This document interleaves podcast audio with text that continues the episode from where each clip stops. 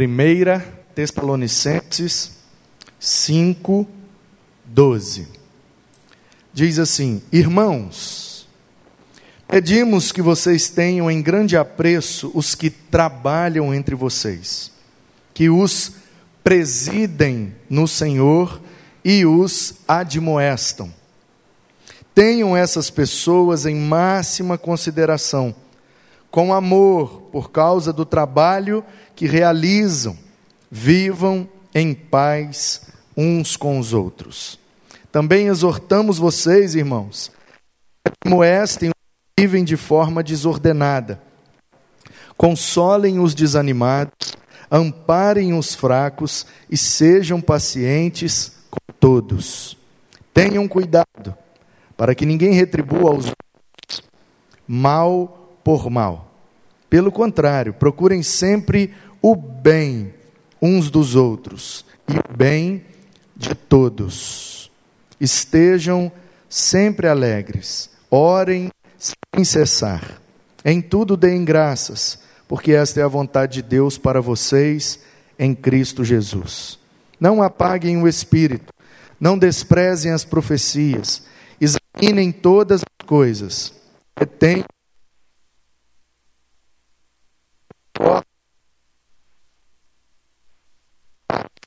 os santifique em tudo, e que o espírito, a alma e o corpo de vocês sejam conservados íntegros e irrepreensíveis na vinda de nosso Senhor Jesus Cristo. Fiel é aquele que os chama, o qual também o fará. Por nós, saúdem todos os irmãos com um beijo santo. Peço com insistência, em nome do Senhor, que esta carta seja lida para todos os irmãos. A graça de nosso Senhor Jesus Cristo esteja com vocês. Amém. Amém. Amém. Vamos nós então. Nós estamos lendo esse texto e meditando, obrigado, Abner meditando nele versículo por versículo. E como é rico e como é precioso esse texto que, mesmo pequeno, traz muita orientação e traz conselhos preciosos para a nossa vida, sobretudo a nossa espiritualidade e a nossa vida em comunidade, convivendo uns com os outros. No início, nós vimos como devemos tratar todos os que trabalham na obra de Deus, principalmente aqueles que assumem maiores responsabilidades na obra de Deus, os que lideram, os que presidem, os que fazem o trabalho de frente, liderando e tomando para si a responsabilidade de não deixar a obra parar. Nós vimos que devemos admoestar os desordenados, ou seja, quando a gente percebe que alguém não está com a vida equilibrada, a gente pode, como igreja, admoestar, chamar atenção com todo carinho, com todo cuidado e com todo amor. Também devemos consolar os desanimados, nos colocar perto deles, junto com eles, estarmos com solando. Consolar não é passar a mão na cabeça, não é elogiar, não é. Consolar é se colocar ao lado de quem está sozinho. Consolo. Então, quem está solo precisa ter alguém junto. E é, os desanimados precisam disso. Os fracos precisam ser amparados. E aí é fraqueza em qualquer área. Às vezes a gente está fraco no corpo, a gente às vezes está fraco na alma, às vezes está fraco no espírito, às vezes está fraco nas finanças, às vezes está fraco em muitas outras áreas de nossas vidas.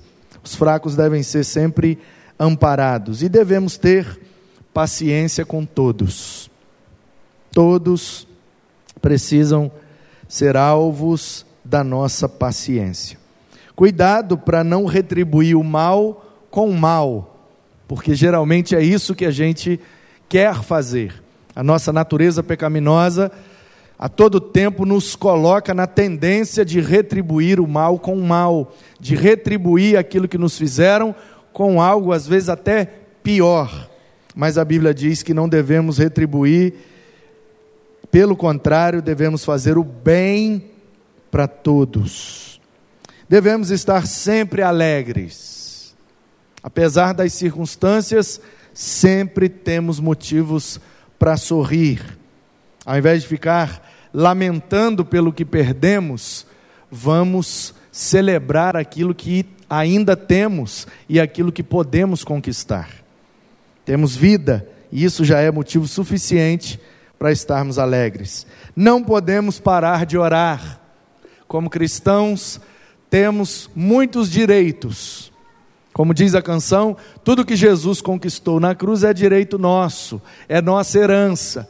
Mas esse direito nós não temos, o direito de parar de orar. Não podemos, nunca. Devemos em tudo dar graças, porque essa é a vontade de Deus para nós. Aquilo que chamamos de atraso, Deus chama de livramento. Aquilo que chamamos de problema, Deus chama de escola de sabedoria. Portanto, se passamos por coisas difíceis, é porque Deus está nos tratando, nos moldando e nos fazendo mais parecidos com o seu filho. Portanto, em tudo devemos dar graças, não necessariamente por tudo, mas em tudo. No meio de todas as situações, existe algo para a gente perceber que Deus está agindo, e isso é motivo de agradecer. Não podemos, e aí chegamos agora no versículo da nossa conversa de hoje, porque paramos aí no 18. E o 19 diz: Não apaguem o espírito. O 20 está muito atrelado com o 19. Não desprezem as profecias, porque se há profecia, é porque há espírito. Se há o espírito de Deus, há profecia. E nós não podemos apagar o espírito, consequentemente, não devemos desprezar as profecias. Então, o que é que a gente faz? Tudo que nos for falado em nome de Deus é de Deus para nós? Aí vem o 21 para orientar. Não. Examinem todas as coisas fiquem somente com o que é bom. E abstenham-se, aí vem a segunda parte da orientação: abstenham-se de toda forma de mal. Então eu vou pregar esses quatro versículos porque eles estão unidos nas orientações. Estejam alegres, ponto. Não pare de orar, ponto. Seja grato, ponto. Mas agora não apague o espírito, não despreze a profecia. Uma coisa está atrelada à outra. E depois vem: não aceite tudo. Examine, fique só com o que é bom. E o que é mal? Joga fora. Abstenham-se de toda forma de mal. Eu vou dar um exemplo para você entender essa orientação aqui do apóstolo Paulo aos Tessalonicenses, que se torna nessa noite, sendo palavra de Deus, viva e eficaz, se torna a orientação de Deus para nós como igreja hoje. Então, a Bíblia está dizendo: nós não podemos apagar o espírito, ou seja, não podemos ser céticos, críticos, incrédulos, e olhar para a vida e ver tudo o que acontece e não perceber que Deus está agindo em todas as coisas. Queridos, Joel profetizou que nos últimos dias o Espírito de Deus seria derramado sobre a terra, sobre toda a humanidade, sobre toda a carne, disse o profeta. Em Atos capítulo 2, Pedro entende que o que eles estão vivendo ali naquela festa de Pentecostes é exatamente o cumprimento da profecia de Joel. O Espírito foi derramado encheu aquele lugar e também aquelas pessoas. Agora, Deus, como disse Paulo, não habita mais em templos construídos por mãos humanas, Ele habita em nós, nós, no plural, a comunidade, o ajuntamento dos crentes, nós somos o templo do Espírito de Deus, a morada de Deus, edifício de Deus, como disse Paulo, vós sois, nós somos. Então, Deus está operando não só dentro dessas quatro paredes, mas Deus está operando nos quatro cantos dessa terra. Se é que ela tem canto, porque hoje entendemos que ela é redonda. Mas no tempo bíblico entendia-se que ela era quadrada. Por isso a Bíblia expressa quatro cantos da terra, porque a cosmologia judaica é diferente da nossa. Eles não têm o Copérnico, eles não têm Galileu Galilei, eles não têm né, telescópio, eles não têm condição de estudar o universo como nós temos e entendemos hoje. Mas o fato é que se o Espírito foi, eu creio que foi, derramado sobre toda a carne, então ele está aí, disponível para todos, e não somente para os crentes. Esse é o ponto. Ele habita no crente. O cara creu em Jesus, ele se torna morada do Espírito imediatamente, como Paulo ensinou. Esse é o selo, essa é, é o nosso penhor, essa é a nossa garantia de que vamos para lá, porque Ele habita em nós e é Ele que vai nos levar na vinda de nosso Senhor Jesus. Porém, o fato é que muita coisa é falada, Muita coisa é vivida, muita coisa é praticada, muita coisa é dita em nome de Deus. A grande pergunta então é: tudo que é falado em nome de Deus é de fato Deus que falou? Então, diante dessa questão, é que Paulo traz essa orientação. E aí eu vou te dar um exemplo, para você entender essa orientação aqui na prática. Uma vez uma senhora marcou comigo um horário e começamos a conversar. Uma jovem senhora, senhora porque casada. Papo vai, papo vem, papo vai, papo vem. Pastor, eu vou sair de casa, conheci uma pessoa e vou me casar com essa pessoa. É mesmo, meu irmão? Mas você está decidido a fazer isso? Tô. Mas é isso que Deus quer? É. Quando ela falou é, eu assustei. Falei, mas como você sabe que é isso que Deus quer? Ela falou, eu fui num lugar e Deus usou uma pessoa para me dizer: a glória da segunda casa será maior que da primeira. E com isso eu entendi que eu devo deixar minha família, deixar minha casa, porque a glória da segunda o meu novo casamento vai ser melhor que o primeiro. Eu falei, temos dois problemas aqui. Primeiro que o texto não diz segunda casa, é a glória desta última casa. última, porque depois daquele templo que foi reformado nos dias de Zorobabel, e o profeta que disse isso é o profeta Ageu, então ele está num período pós-exílico, voltaram da Babilônia, reformaram o templo, e aquele templo dura até os dias de Herodes, que dá outra reformada com pedra, e que dura até o ano 70 depois de Cristo, e ele é destruído pelo general Tito, a mando de Roma, e nunca mais foi reconstruído. Se você for em Jerusalém, aquele templo não está mais lá naquele lugar. Por isso que aquele era o último, porque depois daquilo o Espírito seria derramado e o templo agora somos nós. Então já temos um problema, que aquela não é a segunda casa. Porque a de Salomão já é a segunda, irmãos. A primeira casa é o tabernáculo de Moisés. Primeiro lugar onde Deus se manifestou e o povo se reunia para fazer culto foi no tabernáculo. Então, em termos de o primeiro templo, o segundo templo, o terceiro, o quarto templo, em termos de número, o primeiro é o de Moisés, de Salomão já é o segundo. Então, aquele é a reforma do de Salomão, não tem como ele ser, percebe? Então, Aí eu falei: já temos um erro aqui escriturístico, não é isso que a Escritura diz. Mas temos um outro erro que é muito pior do que citar o versículo de maneira equivocada, que é a contradição que essa orientação se dá na Bíblia. Eu não vejo nenhum texto da Bíblia orientando separação, acabar, dividir e destruir uma família para que no futuro algo seja melhor.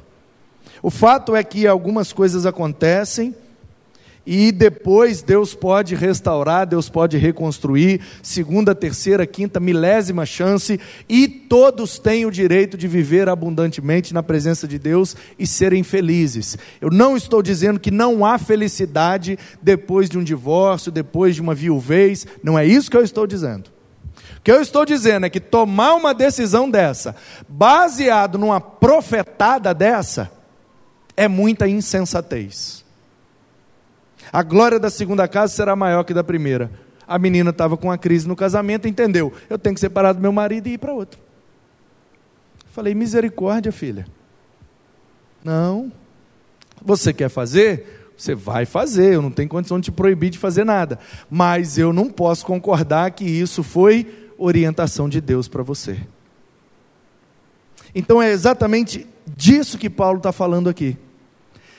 Não apaguem o espírito, quer dizer, não se esqueçam que Deus está falando e agindo em todo tempo, em todo lugar, em todo momento. Porque o espírito foi derramado, ele está aí. E ele fala. E ele não fala só com os crentes, e nem só através dos crentes, ele fala com todos, porque Deus quer salvar só os crentes, irmãos. E a função principal do Espírito é convencer o homem da justiça, do pecado e do juízo. Então, se o Espírito não falar com as pessoas, como que ele vai convencer as pessoas? Percebe? Então a gente precisa esquecer esse negócio, que Deus só fala com o crente, só age no crente, que o crente é preferido de Deus. É, isso, nada disso é bíblico. Deus está aí falando, se revelando, se mostrando e chamando todos ao arrependimento e à obediência à sua orientação, porque é isso que nos abençoa, viver conforme a obediência da palavra de Deus. Então, queridos, nós não podemos apagar o espírito. E a igreja de Tessalônica estava vivendo essa crise. Tudo que alguém falava era uma. Eu já falei aqui na primeira mensagem da série. A igreja de Tessalônica tinha essa qualidade, que era também o seu pior defeito. Ela acreditava pia e literalmente em tudo que falavam para ela. Paulo disse: Jesus está voltando. Eles acreditaram tanto que pediram conta do emprego, foi todo mundo para casa.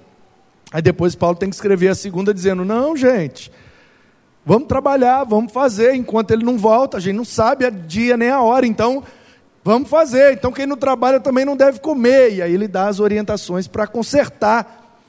Percebe? A igreja era tão crente, tão crente, que às vezes se colocava em dificuldades.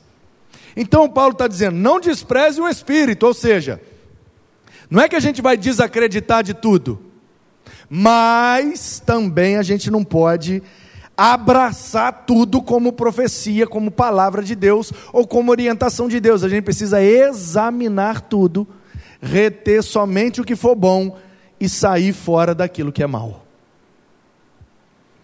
Então, como que a gente faz isso, irmãos? Como que a gente não apaga o espírito? Alimentando o espírito. Porque se o, e o Espírito é simbolizado na Escritura como fogo. Então vamos lá, a gente acendeu um fogo, vamos fazer um churrasco. A gente coloca lá o carvão, vamos fazer uma fogueira, a gente coloca lá uma lenha, uma madeira. Acende. Se a gente não alimentar, se não botar mais carvão, se não botar mais lenha, uma hora esse fogo apaga. Portanto, não apagar, Paulo está se valendo desse símbolo do fogo. Ok? Então eu me lembro da sarça, por exemplo. Êxodo capítulo 3. Moisés está lá apacentando as ovelhas do seu sogro. E bé, bé, e as ovelhas para lá e para cá, e de repente, tuf, um mato pegou fogo lá, né? Sozinho. Tuf normal. No deserto, as coisas pegam fogo sozinho mesmo, é muito calor. E aí, aquilo é normal. Moisés olhou, oh, pegou fogo, tranquilo. anda para lá, anda para cá, e ovelha para cá, ovelha para lá, e tá, tá, tá, e bebe, daqui a pouco ele olha o negócio, está pegando fogo. Aí ele vai, mexe, vai para cá, vai para lá, diz o texto: Vendo Moisés que a sarça ardia e não se consumia, chegou perto para ver do que se tratava. Que fogo é esse que não apaga? E aí Moisés chegou perto. Quando ele chega perto do fogo, chamaram o nome dele: Moisés. Que linda experiência, né, irmãos? Mas imagina você chegando em casa hoje, jantou, se arrumou, vou dormir, apaga a luz. Quando você vai deitar, tchuf, um fogo lá e chama seu nome lá de dentro. Ei? Você vai falar, glória a Deus, aleluia, que maravilha. Você vai, ó. Não é verdade? Então, às vezes a gente lê a Bíblia assim de uma maneira muito romântica, né? Nossa, que lindo! Eu prefiro entrar na história e simular na minha cabeça como eu faria se fosse comigo. Um fogo pegando, chamou meu nome lá de dentro, eu vou meter o pé. É por isso que Moisés fica daquele jeito meio. E aí o fogo, calma, calma, não tenha medo. Só tire a sandália do pé. Porque Moisés agora está com aproximadamente 80 anos. Mas ele viveu no Egito até os 40.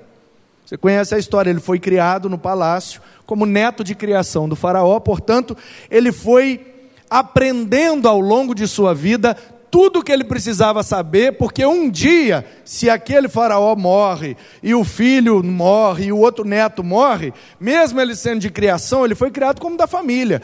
Para o Egito, ele não é de criação, ele é neto, ele usa roupa, ele anda na carruagem, ele é o cara do palácio. Então, ele poderia ter que assumir o trono. Então é assim que funcionam as dinastias e as monarquias. Vai ensinando os meninos tudo que eles precisam saber, porque uma hora vai que eles têm que assumir o trono, como o caso de Josias, por exemplo, em Judá, que foi obrigado a assumir o trono com oito anos de idade, porque o pai morreu, ele é o único filho, está com oito anos, vai ele mesmo. Então Moisés aprendeu muita coisa, até os 40. Aí ele tem aquela briga lá com um soldado egípcio por causa de um hebreu, o senso de justiça dele era muito apurado, né? Talvez por isso Deus escolheu ele para dar a lei. E aí então ele fica com medo do que poderia acontecer e, e foge para o deserto, lá em Midian, onde ele encontra com a Zípora. E vai para a casa dela e toma água e come e tal e tal, e acaba ficando lá com ela, morando junto com o sogro, Jetro que era conhecido como Reuel, o sacerdote ali daquele, daquela região, e ali ele passa mais cerca de 40 anos. Portanto, o que eu estou falando agora ali da sarça, Moisés está mais ou menos com uns 80. Mas a gente não pode se esquecer que ele viveu no Egito até os 40. Então, tudo que ele aprendeu em termos de mundo, ele aprendeu lá no Egito. E na cultura egípcia, como que você se aproxima de uma, de uma divindade para prestar um culto? Descalço. Você não podia se apresentar como, por exemplo, nós, cada cultura, cada povo em cada tempo tem a sua prática religiosa. Então a gente vem aqui nesse lugar, a gente senta nos bancos, a gente canta, tá, tá, tá, papapá. Então nós temos a nossa maneira, os nossos costumes de adorar a Deus. Então a gente coloca uma roupa legal, a gente, né, tal, tal, tô indo na igreja, papapá. Tanto quando eu era criança, né, minha avó usava essa expressão, isso aí é roupa de ver Deus. E eu não entendia, depois que eu fui entender, era roupa só de, de ir para a igreja, a roupa melhorzinha que tinha, né? Então, no Egito, como é que funcionava? Você vai buscar uma divindade, você vai adorar uma divindade, ou vai buscar uma orientação, um conselho, o que for. Ninguém entra na presença de uma divindade calçado, porque é a ideia de que o calçado nos isola do, do planeta, da Terra, a gente perde o contato. E a divindade age através do contato que tem com a gente. Então, os egípcios acreditavam que a divindade mantém contato com a gente através do planeta, através da, da terra, de tudo. Então, ninguém podia estar calçado para não isolar o contato. Então, vamos começar um, um culto lá no Egito começar lá a prática religiosa, todo mundo tirava sandália, seja lá o que é que eles usavam no pé, e adentrava o recinto da adoração deles descalço. Deus é tão bom, gente, que quando Ele quer falar com a gente, quando Ele quer revelar algo para nós, Ele desce lá no nosso nível. Ainda que a nossa compreensão seja equivocada, Ele não leva isso em consideração. Ele comunica com a gente numa linguagem que não tem como a gente não entender. Porque Deus, no fundo, no fundo, Deus é simples. A gente aqui complica. Então, quando do fogo diz assim: tira a sandália do seu pé, imediatamente Moisés entende, é um Deus que está ali dentro. É por isso que a primeira pergunta dele é: qual é o seu nome? Porque no Egito tem vários deuses. Vários. Então ele quer saber qual é o que está aí. E aí ele, conhecendo o panteão, todas as divindades egípcias, ele, ó, oh, um Deus está querendo falar comigo qual deles é? Aí ele pergunta: qual o seu nome?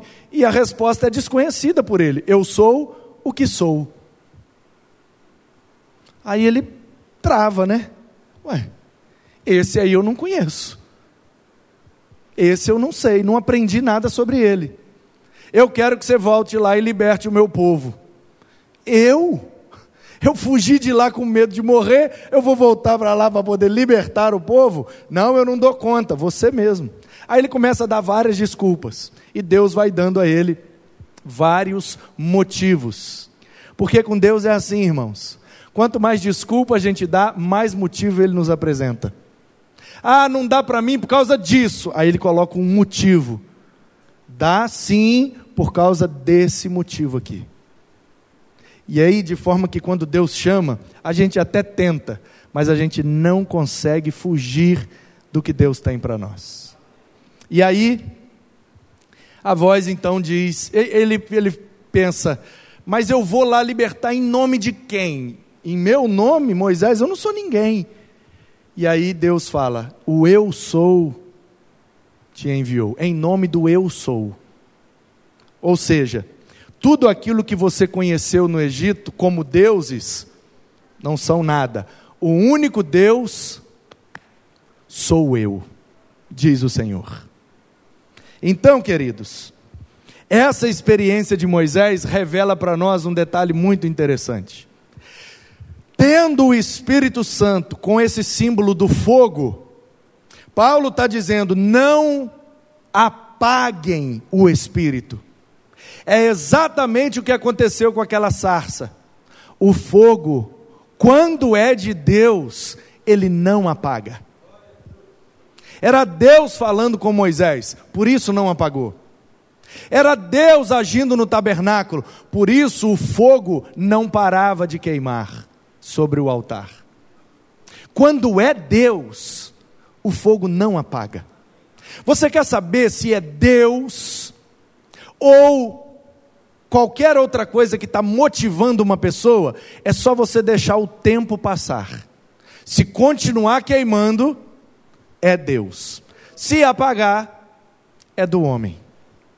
Porque o fogo de Deus não se apaga, porque o Espírito de Deus é eterno. Portanto, se ele também se revela como esse fogo que nos aquece, que nos purifica, que nos anima e que faz tudo aquilo que o fogo faz, e o fogo ele purifica o metal, o fogo ele testa um objeto, da, do que é feito o objeto, a essência do objeto. Eu quero saber se isso é plástico, se isso é madeira ou se isso é ferro. Nós colocamos os letreiros aqui recentemente, né? E os nossos letreiros, o do muro é de metal inoxidável. Dá para ver, parece mesmo metal. Dá, você olha e não tem dúvida, você fala, ah, isso aí é inox. Mas o, as letras, a pomba, e o logotipo colocado ali no, no, na lateral no prédio das salas é de PVC, com tinta automotiva, verniz automotivo, garantia de 10 anos. Mas quando você pega o material, né, Abner? Nós que pegamos a prova para ver o material, a grossura e a tinta e como ficaria para aprovar o serviço, quando eu olhei aquilo, eu falei: rapaz, isso aqui é madeira. Porque parece um pedaço assim de, de MDF, aqueles MDF bem duro. Eu falei, isso aqui é madeira, bati um no outro, o cara falou, não, isso é PVC. Só que é o PVC tão denso, tão compactado, que ele realmente parece uma madeira bem dura. Aí, se eu tivesse dúvida, eu quero ver se isso é madeira ou é PVC. Qual é a melhor forma de eu fazer isso? Joga no fogo. Se é PVC, derrete na hora.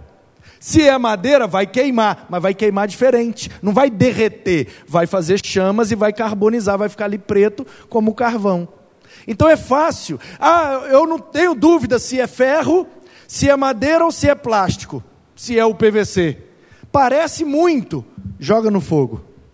Joga no fogo e dá cinco minutos. Apaga o fogo e tira os três. Você vai perceber a diferença. Portanto, o fogo ele tem essa capacidade de julgamento. Ele dá o veredito. Você joga no fogo e você vê imediatamente do que é formado aquele material. Por isso que a Bíblia simboliza o Espírito de Deus como fogo, porque é Ele que nos julga, é Ele quem nos purifica. Se você joga um metal no fogo, ele pode estar sujo com qualquer outro mineral, aquilo se separa e fica só o metal purinho. E o fogo também aquece. Quando a gente está assim numa noite fria, ventando, muito frio e tal, acende um fogo, aquilo aquece, principalmente no mundo antigo, que era mais difícil. Então o fogo ele tem essa tríplice atuação no ser humano. Ele aquece, ele julga do que é feito, a essência daquilo, e ele também purifica qualquer sujeira, qualquer impureza que houver no material. Portanto, irmãos, quem está comigo? Não apagar o espírito quer dizer dar lenha para Deus queimar em nós o tempo todo. Se você não botar lenha, o fogo vai apagar. Como é que eu boto lenha, pastor? Orando, lendo a Bíblia, frequentando os cultos, servindo a Deus com seus dons, com seus talentos, participando da comunidade abençoando e sendo abençoado, contribuindo, cooperando com tudo que você tem, com tudo que você é, levando para dentro do seu lar a presença de Deus. Tudo isso vai botando lenha e o fogo de Deus vai nos mantendo aquecido, purificado e nós vamos mantendo Deus através de nós o tempo todo. Como Paulo então está dizendo para nós, bota lenha, porque o fogo de Deus está queimando. Quanto mais lenha você botar, mais ele vai queimar. Quanto mais você orar, mais Deus opera em você e através de você. Quanto mais da Bíblia você aprender, mais ele vai operar em você e através de você. Quanto mais você se colocar à disposição, mais Deus te usa. Porque quanto mais lenha você bota no fogo, mais alto ele fica, mais forte ele fica e mais quente ele fica. Então não passe nenhum dia da sua vida sem botar lenha no fogo de Deus que vai queimar no seu coração. Não apague o espírito, não despreze as profecias. Passe o tempo inteiro com o seu radar espiritual ligado. Aconteceu uma coisa, o que é que Deus está querendo falar comigo, hein? Ai, pastor, mas Deus fala assim o tempo inteiro. Se o fogo não apaga, Ele está falando o tempo inteiro. Ou pelo menos Ele quer falar o tempo inteiro. Às vezes nós é que estamos tão distraídos ou tão ocupados que a gente não ouve, a gente não percebe, a gente não sente Deus falando, mas não é um problema dele que não fala, é um problema nosso que não conseguimos ouvir.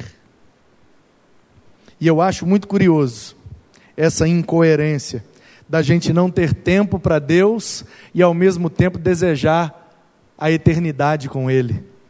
Não é meio incoerente? Estou muito ocupado para ouvir Deus, para prestar atenção, o que é que Deus está falando, o que é que Deus está fazendo. Eu estou muito ocupado, eu estou muito distraído, eu mas eu não tenho tempo para Deus, eu não quero dar atenção para Deus, mas a Bíblia diz que eu vou passar a eternidade louvando, adorando com a presença dEle. Como que eu quero a eternidade com Ele, mas aqui eu não quero porque eu não posso, eu não consigo. E é uma quantidade de desculpas, e a gente fica igual Moisés, dando um monte de desculpa para Deus, e a gente fica dando um monte de justificativa para Deus, quando na verdade, ao invés de ficar dando desculpa e justificativa, a gente tem que dar lenha para Deus queimar em nós e através de nós. Eu já falei aqui, vou repetir, porque tem gente nova aí. Inclusive hoje o Paulo está aí com a gente. Seja bem-vindo, Paulo. Nosso pedreirão aí, ó. Está com a gente aí há, há anos já, né, Paulo? Pelo menos uns dois anos já foi, né? Fazendo nossa obra aí, trabalhando e fazendo tudo. E é bênção para nós. Então, gente, eu já disse aqui, né? John Wesley, grande homem de Deus no século 17 na Inglaterra, ele não fundou, mas inspirado nele foi fundada a chamada metodista wesleyana. John Wesley mutava no lombo de um cavalo e saía pregando em tudo quanto era lugar, porque ele foi excluído. Ele era pastor da igreja anglicana, a igreja oficial da Inglaterra, mas ele teve uma experiência com Jesus, o fogo começou. Aliás, o filme que conta a história da vida dele chama Coração em Chamas. Tem na internet, procure depois e assista. E aí o John Wesley ficou tão crente, eu acho isso maravilhoso. Ele ficou tão crente que a igreja excluiu ele. Porque com a nossa religiosidade, se a gente passar do limite, a gente escandaliza até os crentes, fala a verdade. Tem que estar muito no espírito tem que estar com fogo queimando muito para perceber quando é um movimento de Deus acontecendo. E a igreja anglicana não teve espiritualidade suficiente para perceber que o que estava acontecendo com John Wesley não era um desvio herético, era um mover de Deus. Você não tem mais igreja. Aí ele falou: não tem problema, o mundo é minha igreja. Onde houver uma pessoa querendo ouvir a palavra, ali é minha igreja. E ele montou no lombo do cavalo e evangelizou e ganhou milhares de vidas para Jesus. E John Wesley pregava frequentemente numa praça que tinha em Londres. E tinha assim uma espécie de coreto, um palco, e ali ele subia e começava a pregar e juntava, e aquilo foi ganhando fama e depois de um certo tempo, John Wesley começava a pregar, juntava, era muita gente. Muita gente. E uma vez, um ator muito famoso na época, o teatro, né, era sensação, não tinha cinema, não tinha TV, não tinha rádio, não tinha a mídia como nós conhecemos, então o lazer, o entretenimento era o teatro, o teatro era o ápice das artes. E um grande ator, que me fugiu o nome agora, ateu declarado, confesso. Um dia eles viram que o ator estava indo com muita pressa em direção à praça e perguntaram para ele: O que, que, você está Você está indo para onde? Estou indo lá para a praça. Fazer o quê? Vou ver o John Wesley pregar. Ah, mas você não acredita em Deus? E aí ele respondeu: Eu não, mas ele acredita. E aí, o John Wesley pregava e pregava e pregava e pregava, e, e Deus usou demais, demais o John Wesley, irmãos. E o John Wesley teve esse episódio com esse ator, e depois perguntaram para ele: John, ao que você atribui numa praça sem caixa de som, sem microfone, sem estrutura, sem divulgação, sem internet, sem marketing, sem nada. Ao que você atribui, você começa a pregar e junta esse monte de gente para te ouvir. E a resposta do John Wesley foi: Eu me coloco em chamas e eles vêm para me ver queimar. Se tiver uma pessoa pegando fogo, não vai chamar a atenção de muita gente? Imagina, você chega numa praça, imagina aqui, ó, na praça aqui, ó, essa primeira aqui não muita da Católica, mas na segunda praça ali de Guaranhuns, onde fica bastante gente, jogando bola, brincando, comércio, vendendo comida. Você chegar lá, você joga uma gasolina na cabeça assim, e risca um fósforo, e, de repente você começa lá, parado, ficar pegando fogo. Não vai juntar um monte de gente? Espiritualmente é da mesma forma. Quando a gente quer atrair as pessoas ao Espírito de Deus, a gente tem que se colocar em chamas, porque o que chama atenção é quando a gente está pegando fogo. É isso que junta, é isso que atrai, porque afinal de contas é o Espírito que faz a obra. Eu e você só estamos aqui porque o Espírito de Deus um dia nos convenceu do nosso pecado, da justiça de Deus e do juízo que todos nós enfrentaríamos. Nós concordamos com Ele, cremos em Cristo, e pelo poder e agir do Espírito é que nós estamos aqui hoje. Portanto, se Ele fez com a gente, Ele também pode fazer com os outros. Aliás, Ele quer fazer com todos, mas Ele quer fazer através de nós. Que você não apague o Espírito, que você não despreze a profecia, que você retenha o que é bom. Pastor, como que eu sei o que é bom e o que não é? Como que eu sei o que é de Deus e o que não é? Simples. Bateu com a Bíblia, é de Deus. Contrariou a Bíblia, não é de Deus. Simples assim. Deus falou uma coisa, está de acordo com a Bíblia? Tá. Então é Deus mesmo. Vamos fazer que Ele vai abençoar. Agora, Deus falou uma coisa, e aí de repente sobe alguém aqui, e eu me lembro de um pastor amigo meu, pastor de uma grande igreja aqui no estado, disse que um dia estava lá no culto e tal, e de repente uma senhora aproximou, estava no último cântico, a senhora aproximou, entregou um bilhete para ele, e no bilhete estava escrito: Preciso da palavra porque Deus quer falar algo com a igreja. Aí ele botou o bilhete no bolso, agradeceu, foi muito educado com a senhora. A senhora sentou, ficou aguardando ser chamada. Ele pegou a palavra, pregou, terminou o culto e foi lá para despedir do pessoal. Aí a senhora falou: Pastor, o senhor leu o bilhete? Ele falou: Li. Que, que o senhor não me deu a palavra? Ele falou: Porque eu já estava com a palavra, Deus falou com a igreja.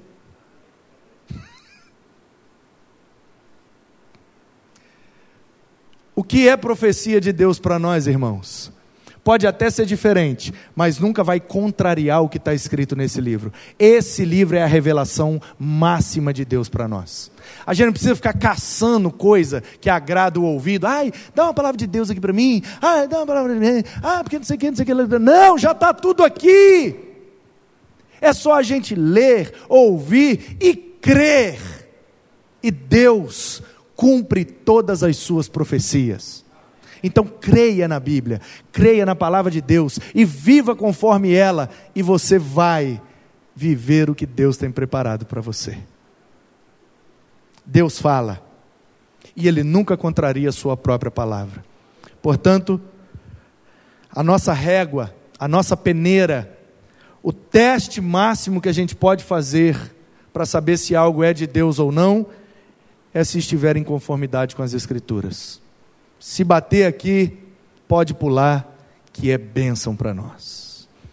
Não vamos apagar o Espírito, não vamos desprezar as profecias, vamos reter o que é de Deus e vamos nos afastar de toda forma de mal, e assim daremos mais um passo para vivermos o que Deus tem para nós.